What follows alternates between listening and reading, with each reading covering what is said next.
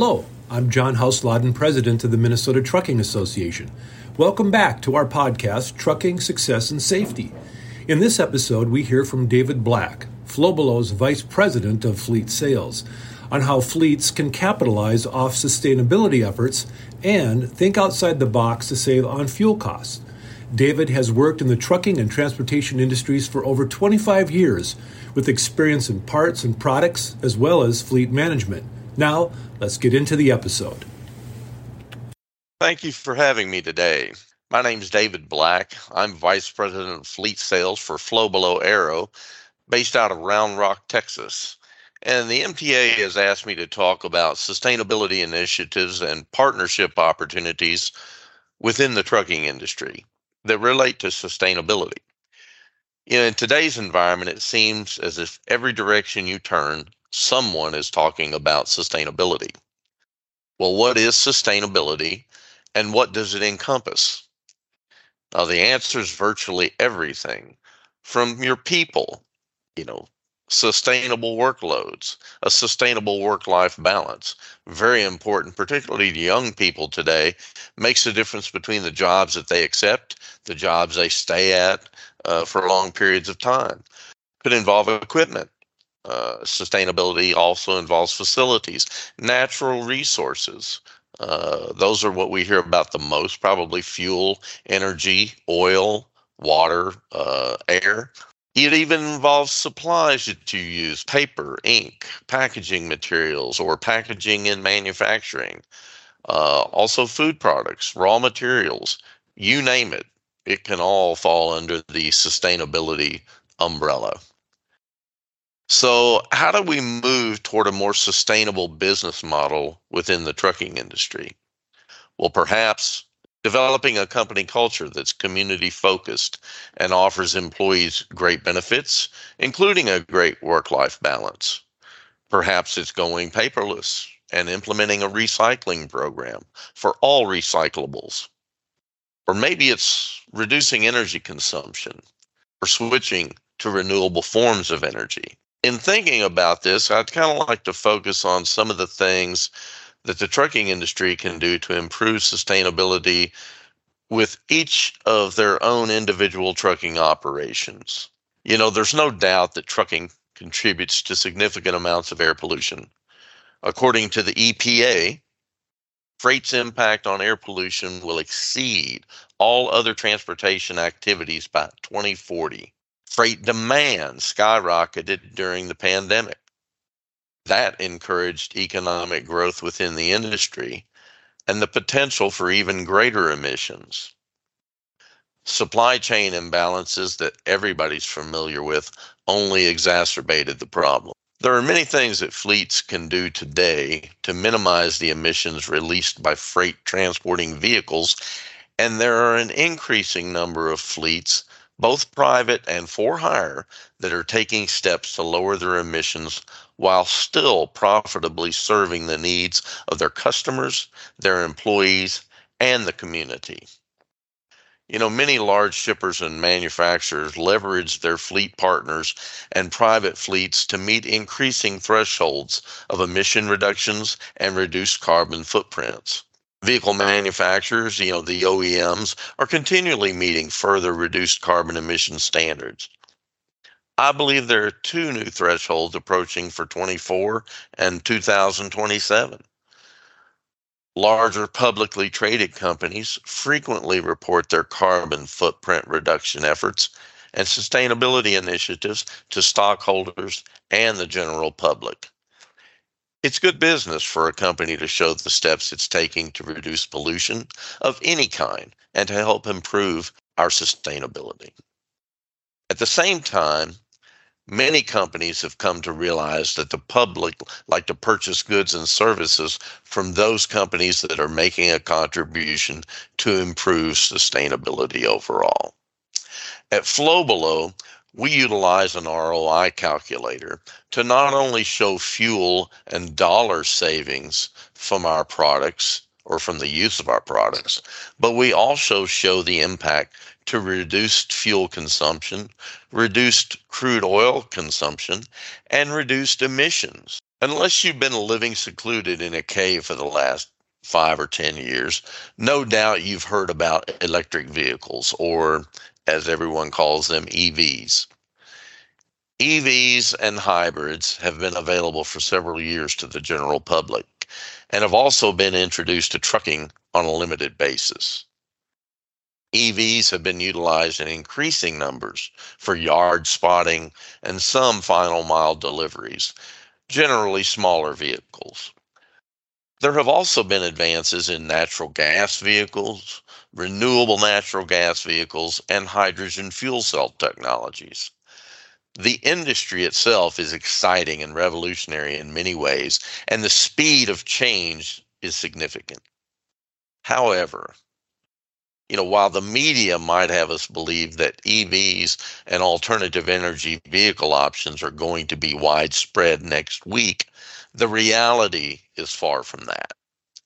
Each of these technologies has come a long way in a short period of time, but widespread usage within the trucking industry is still at a distance. However, it's critical that these alternatives be continually investigated and developed for feasibility and scalability.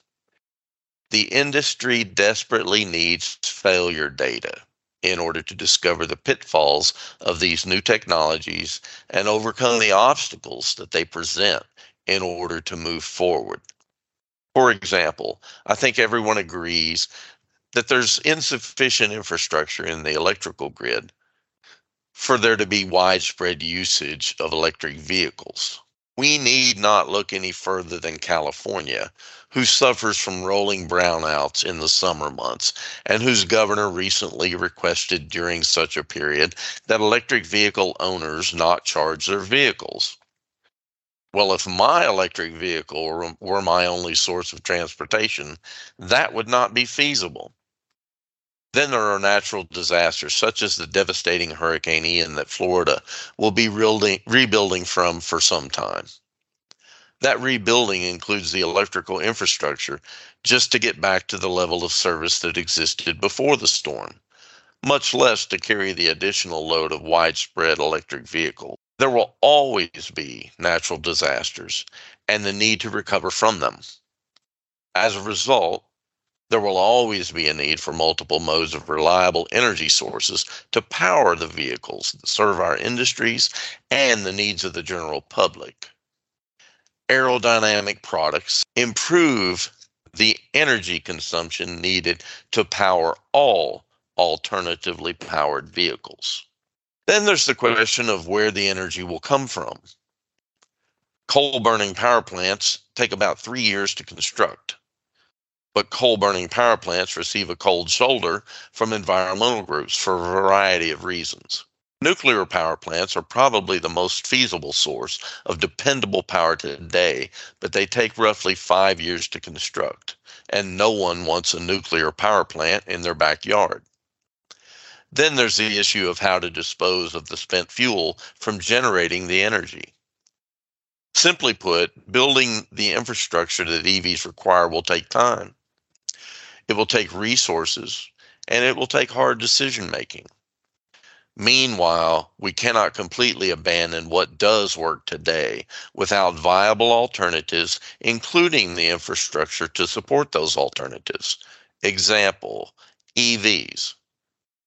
EVs will provide a partial solution for the future, along with natural gas, renewable natural gas, hydrogen, fuel cells, etc. Currently, industry is in need of significant failure data, as I mentioned before, for all alternatives to continually improve the products and options far beyond the limitations of today's alternatives. We have to be able to meet the demands of industry for the future electric vehicle battery technology has to evolve considerably beyond where it is today. Rapid charging of EV batteries is not a continual option. It destroys the battery cycle and useful life unless done infrequently. It is imperative that we drill down to examine the total cost of each alternative from cradle to grave. As an example, This includes the carbon cost of producing the electric vehicles themselves, the rare earth minerals necessary to do so, and the limitations and accessibility to those elements. In the case of EV batteries, what will be done to them after their first useful life in the vehicle? I've heard some people suggest that after degradation has rendered them no longer useful to power the EV, that they can be used to build battery farms to power homes and communities. It's a great idea. But then what will happen to them once they have further degraded to the point they can no longer be used for the battery farm? I personally believe that there is no one single answer for alternative energy solutions and that there will be multiple alternatives utilized over various segments of the industry, depending upon the needs and demands of those specific segments. There's no one single energy alternative that is the best fit for powering the needs of the future. In my opinion, hydrogen fuel cell technology probably shows the best most promise for longer haul vehicles. Some alternatives may be controlled by the source of power, some geographically, and some sources of future power are yet to be developed. However, we cannot get there without continual investment in and testing and trialing of various alternatives for the future. Electric trucks are seeing great success in yard operations and shorter hauls where vehicles can return to base, so to speak, for recharging, refueling, etc., as recharging and refueling options across the country are limited. Natural gas and renewable natural gas are seeing advances in shorter hauls, municipalities, and where fuel and recharging capability is available and controlled. Industry will continually work to increase the range and viability of these alternatives. Meanwhile, we must bridge the gap between where we are today and where we want to get to in the future. As of 2022, diesel powered trucks are still by far the most prevalent and reliable source for moving freight throughout the world while we develop viable alternatives over the next 10 to 20 years, it is important that we focus on ways to continually improve the efficiency of those diesel powered vehicles that we run today while simultaneously reducing emissions and fuel consumption. While aerodynamics plays a key part in improving the performance of today's diesel powered vehicles, aerodynamics will also play a key part in the vehicles of the future. While the fuel that drives our vehicles may change, the need to get the most mileage and benefit of the energy we utilize will always be paramount.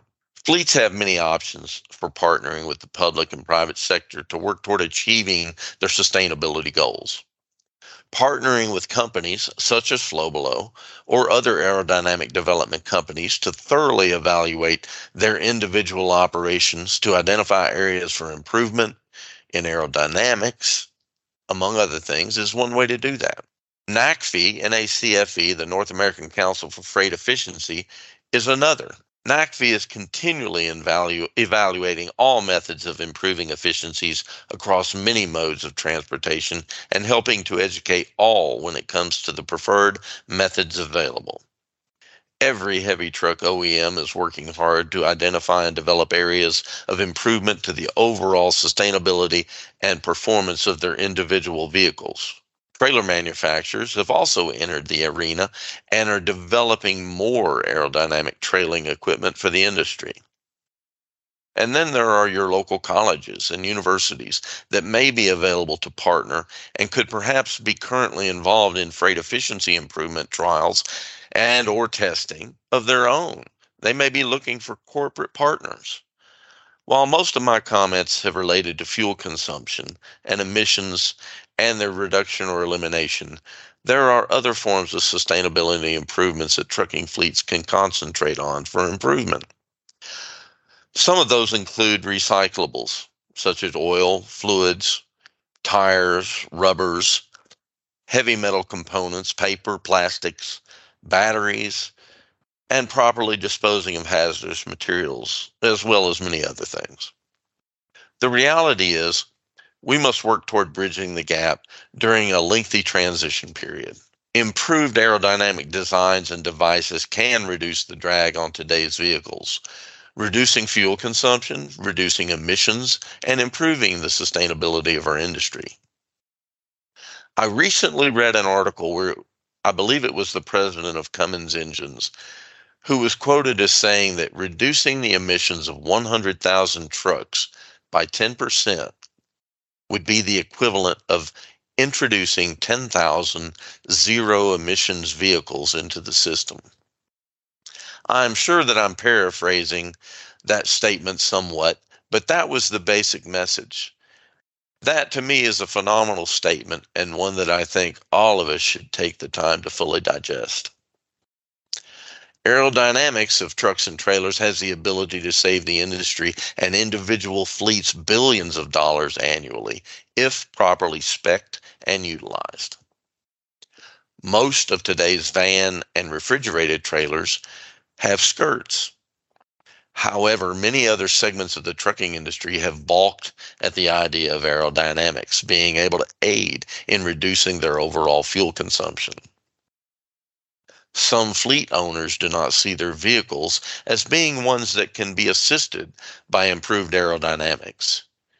In many cases, that is an incorrect assumption, and I would welcome the opportunity to speak with those fleets. Some fleets have entertained a variety of devices that have some degree of mechanical deployment that's needed, such as trailer tails, while others, like fuel tank fairings, wheel closeouts, along with cab side extenders and roof extenders under trailer devices and flow through mud flaps are more fixed. They're more fixed features requiring no driver interaction or mechanized movement.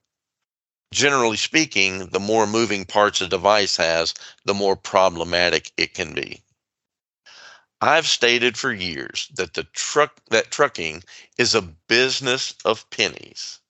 A lot, a lot of pennies we all measure performance in terms of cents per mile maintenance cost, fuel cost, tire cost, labor cost, insurance. All of the line item expenses are measured in terms of cents per mile or dollars per mile. It's truly amazing how business can be won or lost or gained based on a fraction of a cent per mile. At the same time, it's critical that fleets continually look for ways to reduce their own cost and improve their competitiveness within the industry. Most aerodynamic features available on tractors and trailers today complement one another. They improve and build upon the overall drag reduction and reducing carbon emissions for the fleet. Learning what is on the market and being developed today to improve a fleet fuel efficiency is the job of every fleet owner, operator, and manager. Understanding how each of the available fuel savings technologies can positively impact their specific operation is key. Future vehicles, whether they be electric, natural gas, renewable natural gas, or another yet to be developed fuel type, will all benefit from improved aerodynamics. For natural gas and renewable natural gas, the benefit will be similar to diesel in that the miles per gallon will improve with reduced drag. For electric vehicles, the range of those vehicles will be increased. And for all vehicles of any type, improved aerodynamics will result in a more efficient use of our energy and its sustainability. Thank you for your time today and for your interest in improving your fuel economy, reducing emissions, and improving the overall sustainability of your fleet. It's been an honor and a privilege to be with you today. I thank you very much for your time and attention. Have a great day. That concludes this episode of Trucking Success and Safety. Thanks for listening, and make sure to subscribe to Trucking Success and Safety. We can be found on all major podcast streaming platforms, including Apple, Spotify, Stitcher, and iHeart, or you can listen to episodes directly through our website at mntruck.org forward slash podcast. That's mntruck.org forward slash podcast.